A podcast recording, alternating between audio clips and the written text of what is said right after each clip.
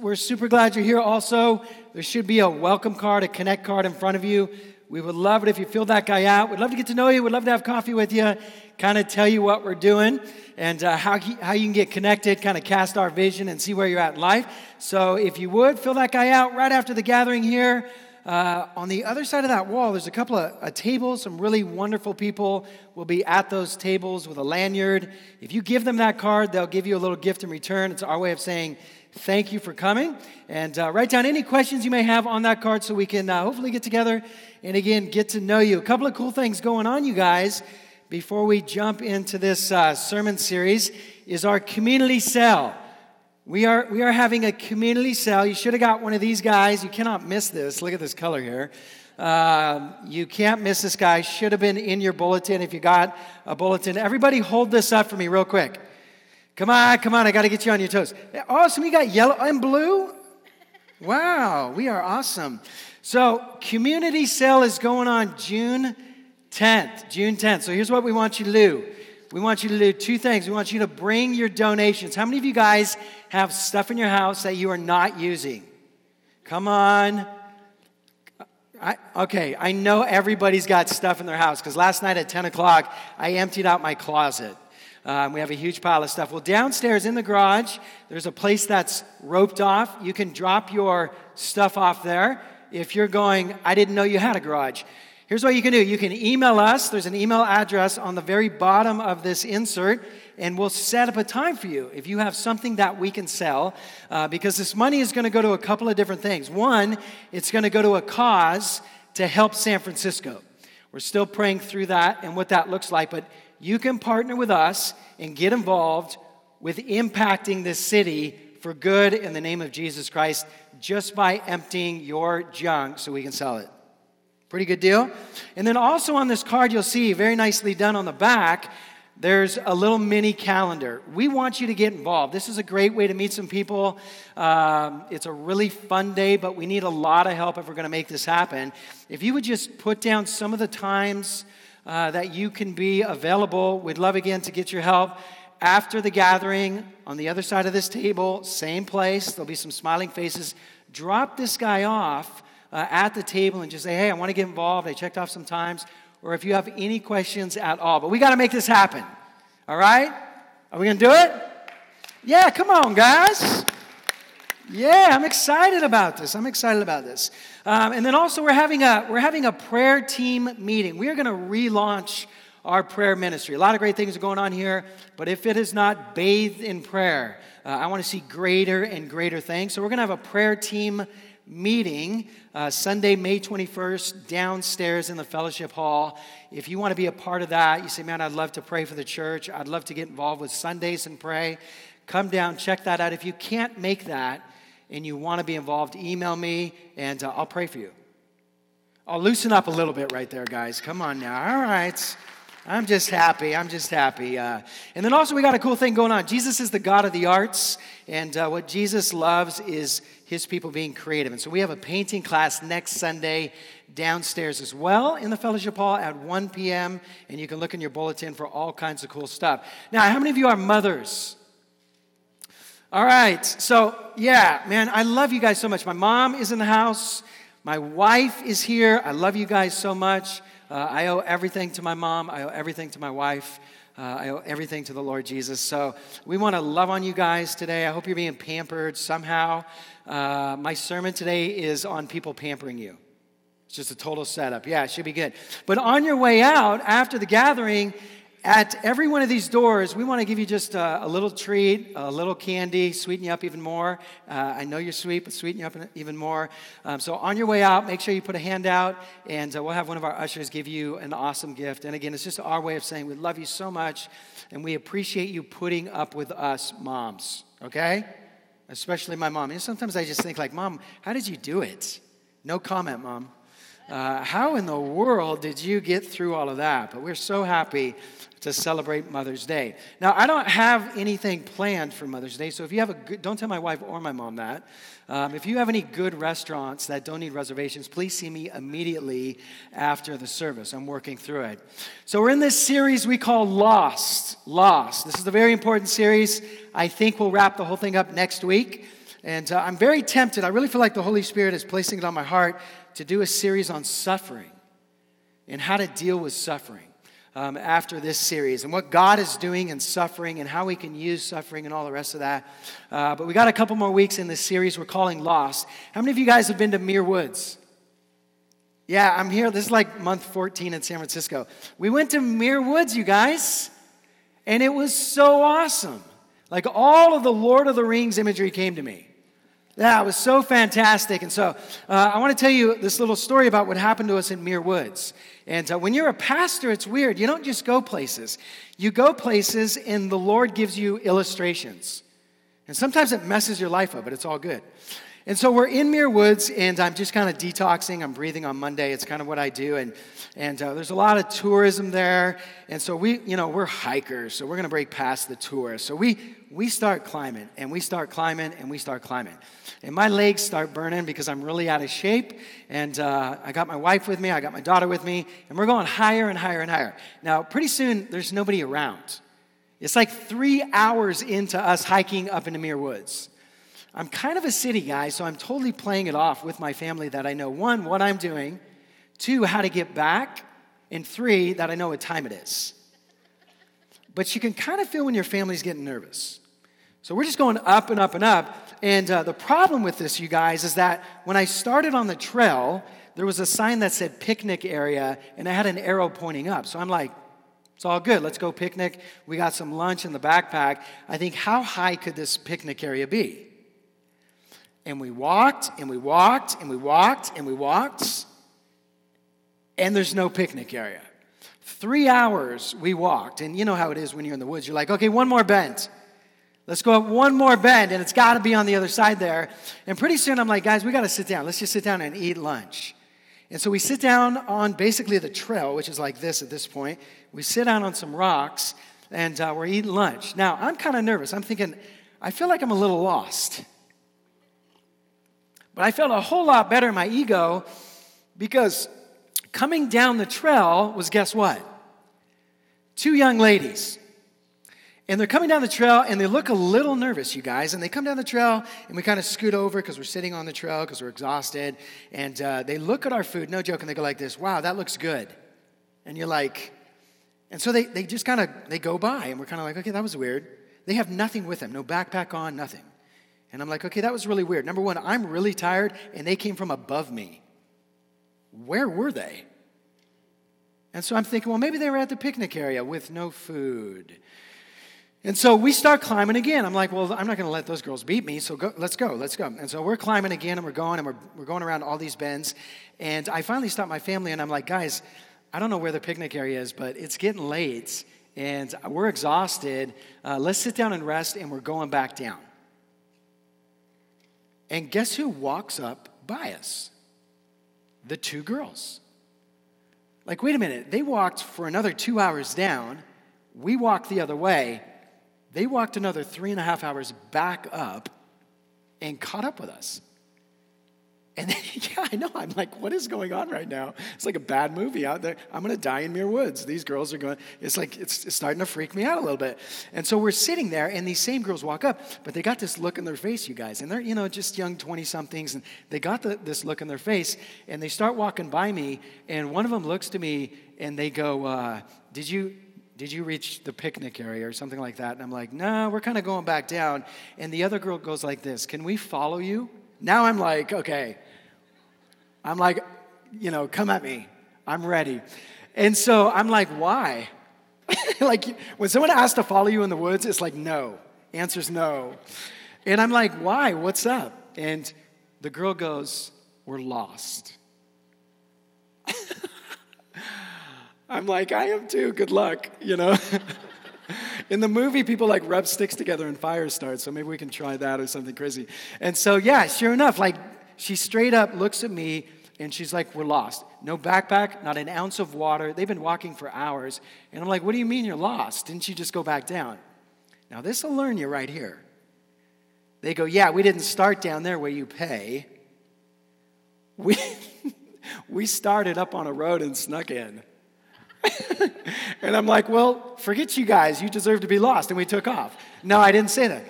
Um, and I'm like, wow, are you serious? And she's like, yeah. I'm like, did you drop a pin where your car is? And, and she's like, I think. And I'm like, well, let me see your phone. really weird, like in the middle of Muir Woods. And I'm looking at her phone, and sure enough, like you can see where her car is, but there's no trails. They don't know how to get there. And, uh, you know, I'm supposed to be really concerned about them, but I'm like thinking to myself, man, this is awesome. Like, this, this is like a perfect sermon illustration. Like, I'm sorry you guys are lost, but you just made my day. Like, this is, no, I didn't say that. But um, I'm like, yeah, you guys can follow me back down, but your car's the other way. And, and so they're like, well, you know, maybe we should just follow this trail. What do you think? And I'm like, well, I'm not holding your life in my hands, but I think you should keep going up. And man, that's kind of freaky, you guys. Like, they were lost. But I'm telling you, you can feel that way about life. Like, I have walked and walked and walked and walked in this thing of life. Uh, and I, I don't know where I'm supposed to be going. I don't know where I came from. And now I'm kind of like this like, you kind of look like you know what you're doing in life. Can I follow you?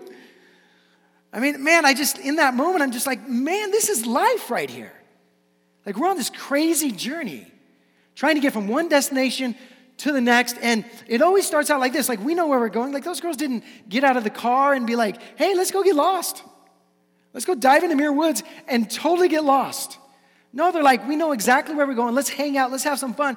But sure enough, man, after a couple hours, they had no clue where they were going, where they were at, and how to get back to their original destination. Man, that just feels like life sometimes. So let me ask you a question in light of this series. Uh, so, by the way, some of you guys are never going to talk to me again because I take sermon illustrations from people's pain, but uh, it's all good. It's all good. Let me ask you a real serious, huge question. If you feel lost concerning life, if you're a 20 something coming out of college and you're like, man, the whole thing was mapped out, and I graduated and I'm back at Starbucks and I have no clue what's going on with life. Or I'm in this field that I did not study, I'm making, I'm making very little money, I'm in San Francisco, this is not the way it was supposed to be scripted. Or if, even if you're in retirement age and you're like, you know, I had a career, I was doing my thing, and, and now I'm retired, I, I thought I could like sail and play golf. And now I'm like, ah, what am I doing with life? Or you're a transitional family. Maybe you guys just had kids or something like that. Let me ask you a question. If you feel lost concerning life. Why? Why do you feel lost? What's making you feel lost? Think about it. Think about it, guys. What's making you feel lost? I would dare to say that identity is making all of us feel lost to a certain level. Identity. Who are we? Who are you? Um, who do we need to be?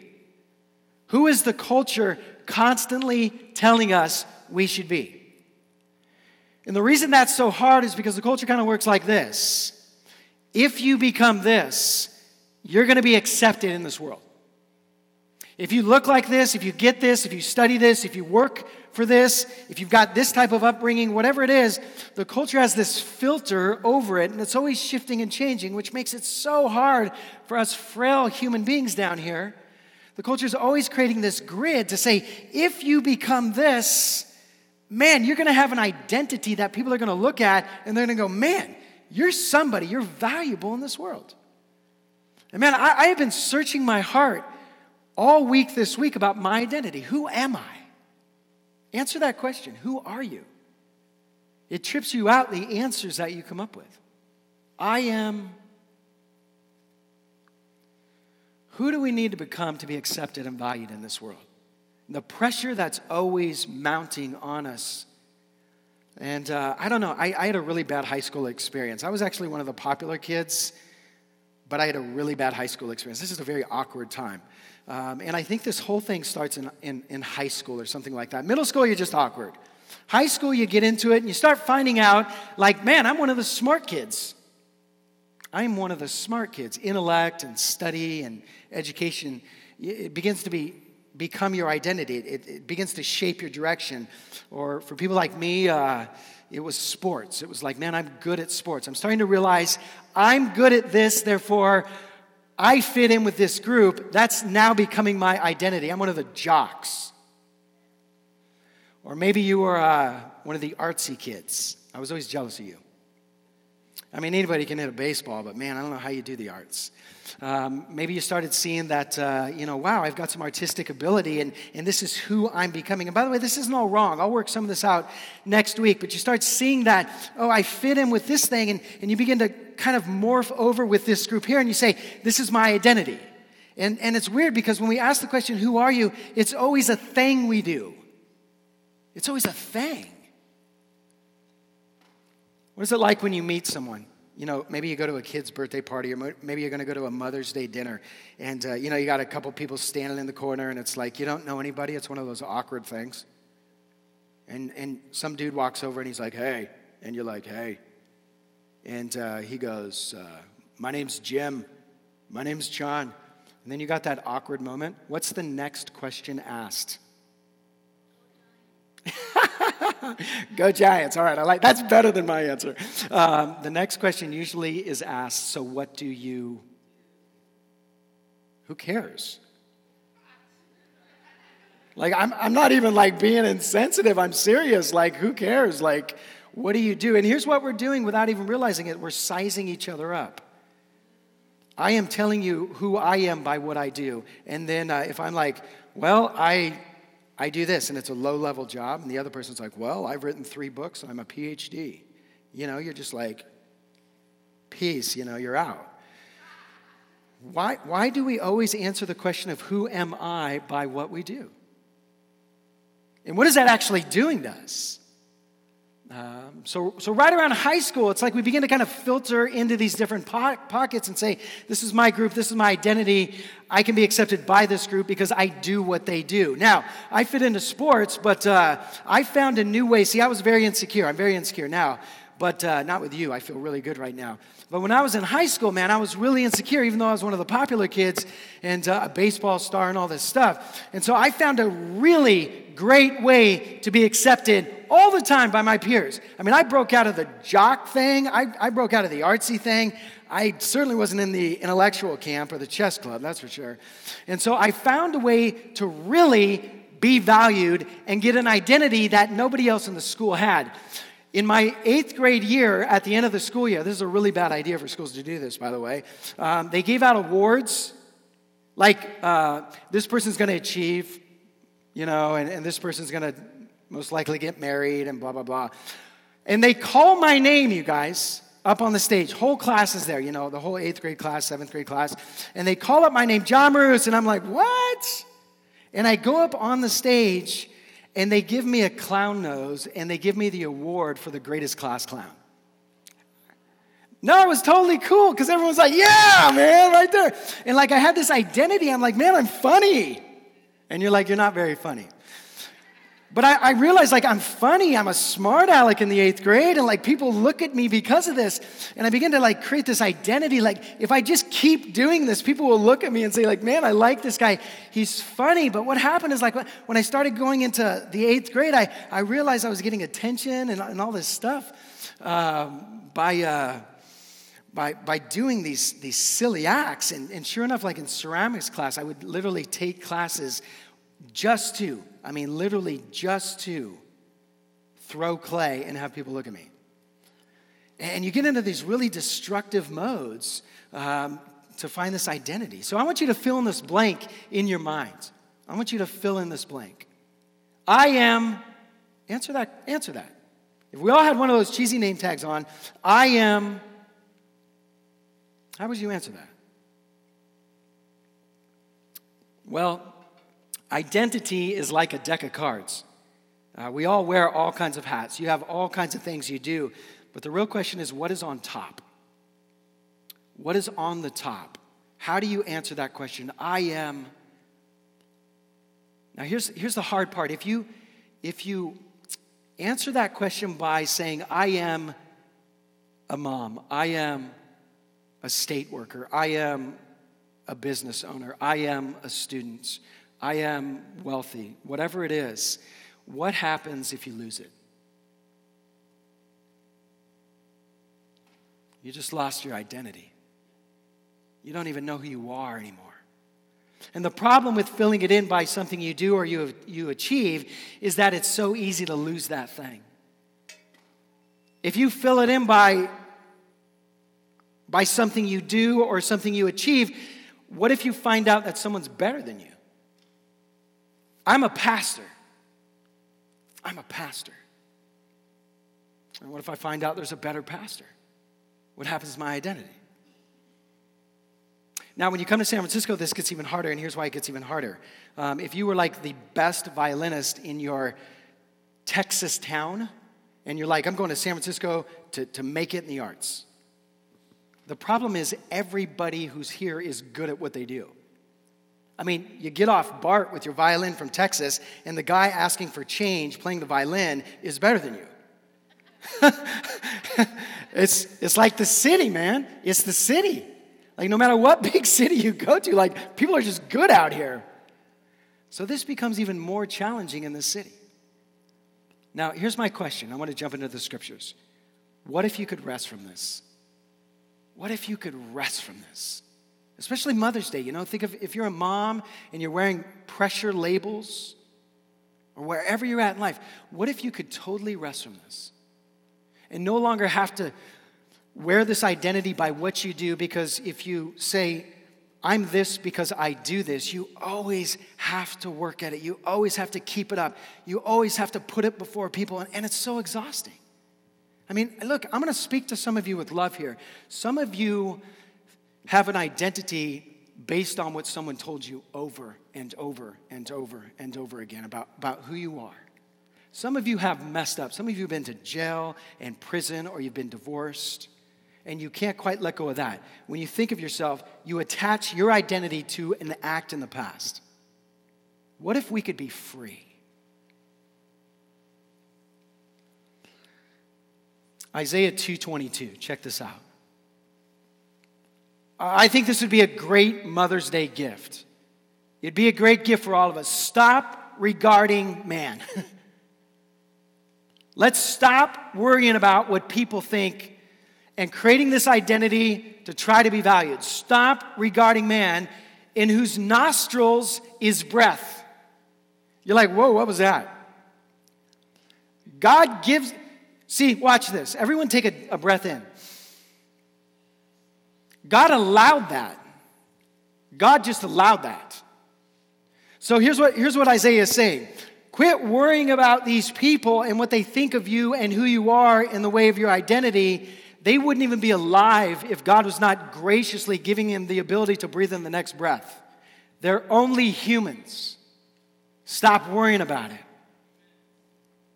Stop regarding man in whose nostrils is breath, for of what account is he? Like, human beings have, if, if, you, if you live your whole life trying to please human beings, like, I, am just gonna be this, I'm gonna dress this way, and I'm gonna do this thing, so when people look at me, I've got this laundry list, like, yeah, I do this, and I'm this thing. You, you could live your whole life trying to get other humans to go, wow, you made it. You made it. Wow, you made it. They actually, ha- another human has nothing that they can give you. They have no power within themselves. Nothing. So here's what I want to do in light of Mother's Day, but in light of life, you guys. I just want to show you how you can find your identity in Jesus Christ and be free of this whole rat race. And by the way, when you do that, now a job, now an education, now a spouse, now the role of being a mom can actually just be enjoyed for what it is. It's just a created thing. You can free it from being a savior. And by the way, none of those things are designed to hold the weight that you're trying to put on them. So here's what we're going to do. We're going to dive into. You guys good? All right. By the way, I love you for who you are. You know, you don't got to be anybody other than who you are in here. Uh, so let's jump over to Philippians 2 and uh, let me show you how Paul dealt with this. And all, again, all I want to do today is I want to show you how you can find your true identity in Jesus and be free of all of this and walk out of here and be like, man, this is who Jesus made. And I don't got to try to please anybody anymore. And I can just be me. And man, I've wasted years trying to be someone else. You know, I, I was watching this mini movie on identity uh, yesterday and it was in a high school. It was a little high school um, movie that really dealt with this problem, and all the students were wearing masks. And uh, like this group of students, they were wearing red masks, and they were all over there. And these students over here, they were wearing green masks and then blue masks. And it was like everybody was being fake so they could fit in. And it was, it was so trippy because I saw myself right there in that mini movie. One of the girls wearing a blue mask, uh, she walks away from the blue mask people and she goes over to the green mask people, takes the blue mask off, puts a green mask on. Like, just, you know, I'm altering who I am so I can fit in over here. I'm altering my identity so I can fit in. Man, what if we could just be free of that? So at the end of the movie, this girl just goes like this. She actually falls. She's so exhausted, she claps and falls, and her mask is busted. A piece of it breaks off, and she looks in the mirror and she's like frightened. What will they think if they see the real me under here? And then she kind of straightens up, guys, and it's so cool. I wish you'd have showed it. And she takes the mask off, and she just like, and she just walks out. And all the, all the other students with their mask on, they're all staring at her, and she just walks through the whole place, and they're all just like, and they all start taking their masks off. Like, what if you could be free? This is my story. And mind you, the story that you've used as an identity that you're so afraid of, if you would just be secure in who Jesus has made you and secure in his love, you could take that story and turn it into a weapon of power to change people's lives. So here we go Philippians 2. So Paul's writing to a church. Are we good? All right. All right. Philippians 2. By the way, you can say amen or hallelujah or yes or something like that, and no one's going to judge you on your identity.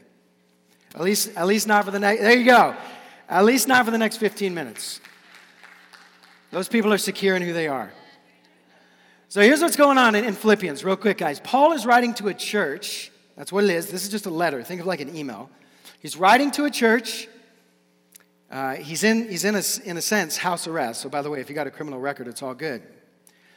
He's on house arrest. He writes this letter because he, he gets word that this church he loves, he actually started the church, it's, the church is struggling.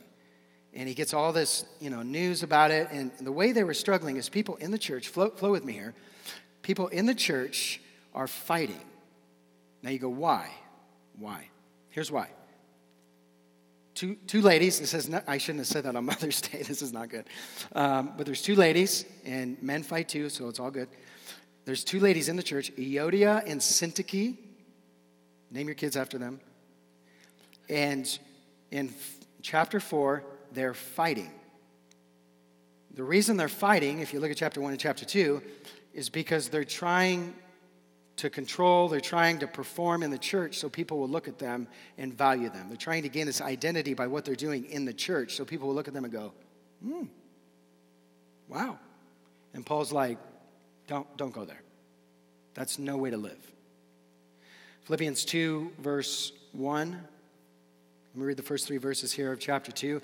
He goes, So if there's any encouragement in Christ, like, does Christ encourage you? Yes or no? Come on now. Any comfort from love? Do you have comfort that Jesus loves you? Any participation in the Holy Spirit? Is the Holy Spirit participating in your life? Any affection? Does God have affection for you? Like He's like, I love you. I don't even like you. I love you. Does God have sympathy as you struggle through life? So Paul goes like this, then complete my joy, which means like his heart was heavy from this competitive control. He goes, complete my joy by being of the same minds, having the same love, being in full accord and of one mind. Like quit, quit trying to do things in the church so people will see you and he goes like this do nothing from selfish ambition. There it is. I want to do this so people see me and I have an identity and I'm valued, or conceit, but in humility. Like, I don't need that. I don't have to be seen. In humility, count others more significant, significant than yourselves. You don't need to fight for this thing. You don't need to control this thing over here. You can, you can experience Jesus in a whole new way to where you go, oh, man, you want to do that? Oh, you're better than better than me on that? It's all good. Because I got this thing over here that I'm so secure and like my identity is in Jesus. You you want to do that? Yeah, it's all good. It's for the glory of God. Now, Paul, you better instruct us how to get there. Because if I ended right there, like, just do that, guys, you'd be like, how? And that's not just church. I'm talking about at the home, I'm talking about at work, all of that. And so here's what Paul begins to flesh out. He literally goes, Look, I was there. I used to live that life. I used to do these things so people would see me. And in seeing me, I would hope that I would be valued by them. But I found a way to, to set myself free. I used to, I used to do the very same thing. I was always trying to prove myself, and I just felt lost. Look at uh, chapter 3, verse 4, verse 5. He begins to work it out. He begins to go, here's what I used to do. Now, what he's going to say in verse 4 is if anyone could have built an identity out of success, if anybody was so talented, they could have earned people's approval and felt good about themselves. Paul says it was me. Verse 4 Though I myself have reason for confidence in the flesh also. Like you guys are trying to act something out, do something to be valued, you're trying to create this false identity. Man, if you think you're good at it, I was better. If anyone else thinks he has reason for confidence in the flesh, I have more. If anybody could have stood behind their little achievements and said, I'm this, I'm this, look at me, I'm this, Paul said, I nailed it, verse 5. And then he begins to explain it. He goes, circumcised on the eighth day. You're like, that's nothing to brag about. I, I think that's a weird thing to brag about. Like, that's my identity. I was circumcised on the eighth day, you know? So, what's, what's going on here? He's literally going like this I wasn't a convert to, Ju- to Judaism. I, I, wasn't from another country and, and I came in, or I wasn't from another race and I came in, and, and uh, you know, I had, to, I had to be allowed into Judaism. I was a Jew from the beginning. On the eighth day, they circumcised me, proving, man, like I'm in the fam, I'm in the race. And people held such high regard for that in that culture. And literally, Paul tried to find his identity and value in people knowing that he was, he was a pure part of this race. And what, he, what he's saying is, guys, it didn't last.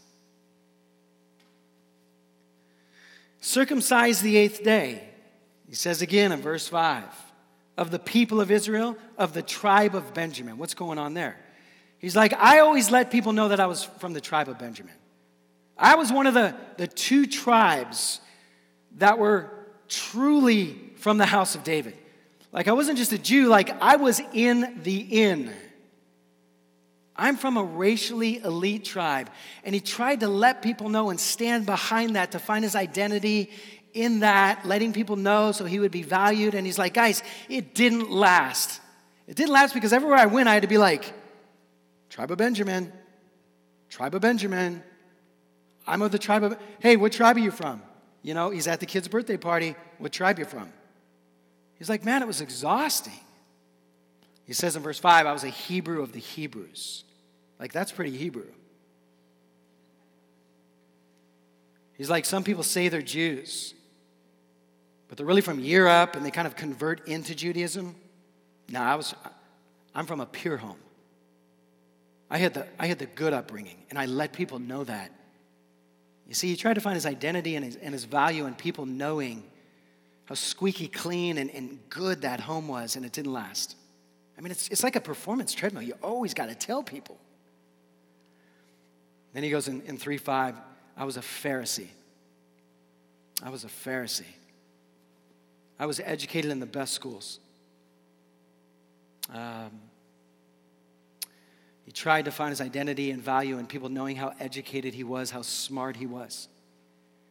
But you know, when you get in those conversations and, and you start using the biggest words you can, and you let people know you're, you're educated, you know, you always leave kind of feeling lousy. Like, man, that was so lame. He's like, yeah, I tried it. Yeah, tried to let everyone know how educated I was. And then he goes like this in, in 3 6. As to zeal, a persecutor of the church He's like, I was a leader. I, I stepped forward and became a leader, an activist in a movement so people could actually see me doing things. I persecuted the church so people would see me and be in awe and value me. Like I was an activist. And by the way, none of this stuff is wrong. It's wrong when it becomes your identity so you can be valued. 3 6, he goes like this As to zeal, a persecutor of the church, as to righteousness under the law, blameless. everyone saw me check the religious boxes. I followed the law. As far as everyone looked out here, I made sure I put on just the right front. So when people saw me, they said, Man, that guy's religious. He's really good. He tried to find his identity and value by looking like he kept all the religious rules. It didn't last because inside he was dying. By the way, none of this was really Paul. It was what the world told Paul he should be. Paul is the guy who writes this New Testament who says, Man, I'm a lover of Jesus. So he used these things to become somebody in the eyes of others. Um, you know what this is, you guys? It's a resume. This is Paul's resume. In all of us, guys, all of us, we use a resume. And we try to seek some type of acceptance by letting us letting other people see the resume. It's how we get in. You think about schools, you think about jobs, you say, How do I get into that school? What do you got to do? You got to write a resume, if you will. You got to, you got to lay out your credentials. If you're going to get into this job, what do you got to do? You got to lay out your credentials. You got to write the resume out. You got to say, But what happens in life is we go like this Man, I'm going to walk around showing my resume because I want to get in, I want to be accepted. And Paul's like, Man, don't do that. It's exhausting. So, Philippians 3 7 and by the way, I'm going to say it again there's all kinds of ways to use your education, um, to use the uh, maybe the beautiful upbringing that you have. Use them for the glory of God. Use them in good ways. But when you start saying, I want to be valued, I want people to be impressed and value me and let me in because of those things, you're on a, you're on a treadmill that's going to wear you out. I want to be free. So he says in 3 7, but whatever gain I had, check it out, guys. This is huge. This, this changed my life right here whatever gain I had, all those awesome things that I was using and letting people know about, all those things, whatever gain I had, he goes like this I counted as loss for the sake of Christ. Like, I had an experience to where I started looking at myself and the way I acted and used those things to impress people. Something hit me to where I started looking at that and I, I just went, I'm done. I'm done with all that. Like, I'm so done with all that. And it has to do with Christ. And it's like, well, what, what happened? What, what experience did you have, Paul? He goes like this in verse 8 Indeed, I count everything as loss. Like education, like my high pedigree, uh, the outward facade, I counted it as loss because of the surpassing worth of knowing Christ Jesus my Lord. For his sake, I have suffered the loss of all of those things. I no longer use any of those things to be valued by people, and I count them as rubbish, refuse, waste. Like some of you would pull me aside if I, if I, if I truly showed you what the Greek word means there. Like it's, it's waste. Something happened to Paul that made all of those achievements seem absolutely ridiculous in light of what he's experiencing with Jesus. He says in verse 9, here's, here's, here's what happened to me. I can be accepted. I can have my identity. I can be found in Him. Not having a righteousness of my own not trying to work my way into acceptance with Him, with other people. That comes from the law by doing all these little good things and impressing people. But I believed in Jesus, I put my faith in Christ. And I started understanding that the only one who truly matters says, The verdict is in, Paul and you are accepted every second because of me. I love you. I accept you. I highly value you. You never have to impress me. You never have to impress those other human beings because you have the greatest love, the source of the greatest love that will energize you and suffice you every second. As a matter of fact, when you bathe in my love and my acceptance, it will overload you. Like you'll overload. You'll ask me to stop. It's that intense. And when it gets that intense and that beautiful, you'll never need acceptance from another human being again. Happy Mother's Day. He goes like this I walked away from that crazy life, guys. And we just need to walk out these doors and walk away from that crazy life. And he goes, I found a true identity and, and I realized I was truly valued in Christ. And he's literally saying, now because I know my identity in Jesus, and I know Jesus always loves me, and I know that's the only person I need to worry about, I can lose any of these things and I will be fine. Because they don't define who I am. And I don't need people's acceptance when I have, guys, when I have God's acceptance. Like, do you get that? I don't think you get it. Like, God's acceptance. like, it's, it's one thing for like a human being to be like, wow, you're funny and cool and successful. Like, when God looks at you and he goes, I so love you. I so want to walk with you. I so want to speak to you. I so want to be in this Trinitarian dance of love and power and beauty with you. You're just like, you think I'm funny? well, thanks, but it's all good. I don't need that. So now all of a sudden the deck of cards goes like this Son of God,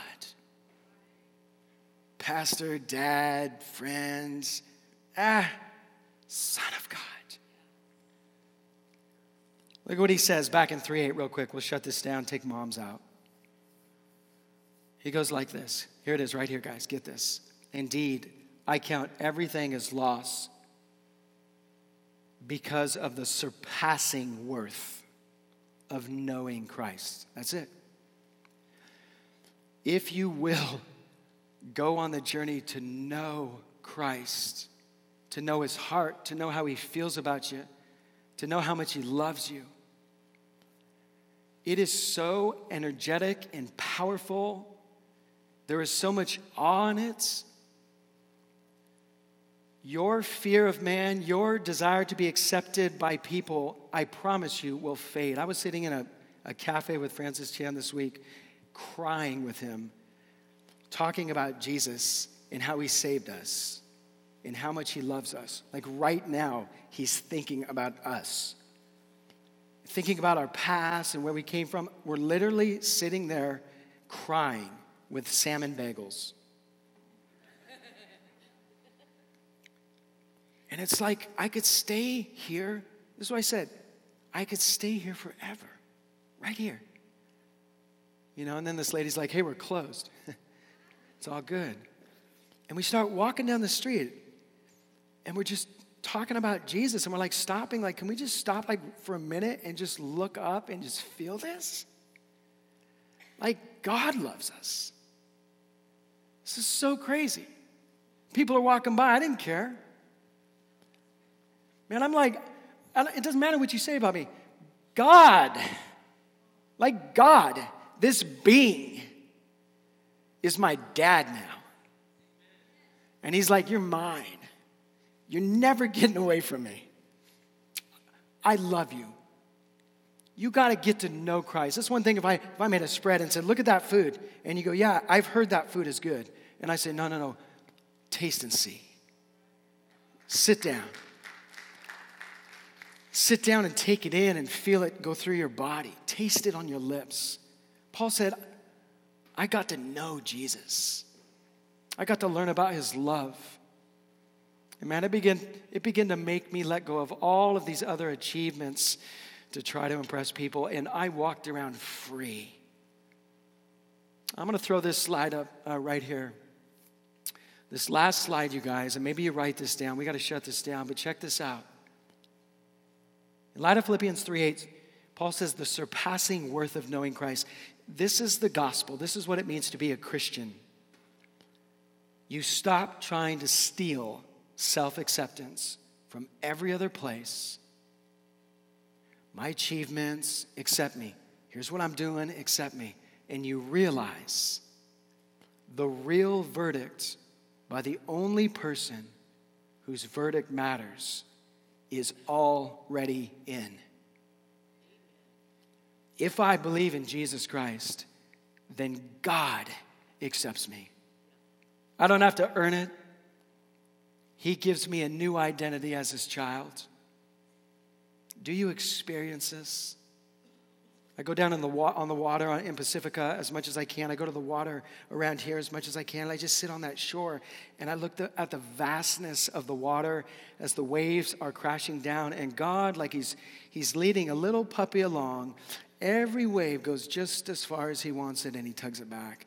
And I'm just sitting there thinking, man, I, I couldn't. I couldn't explain how much God loves me. It'd be like super gluing a sandcastle together.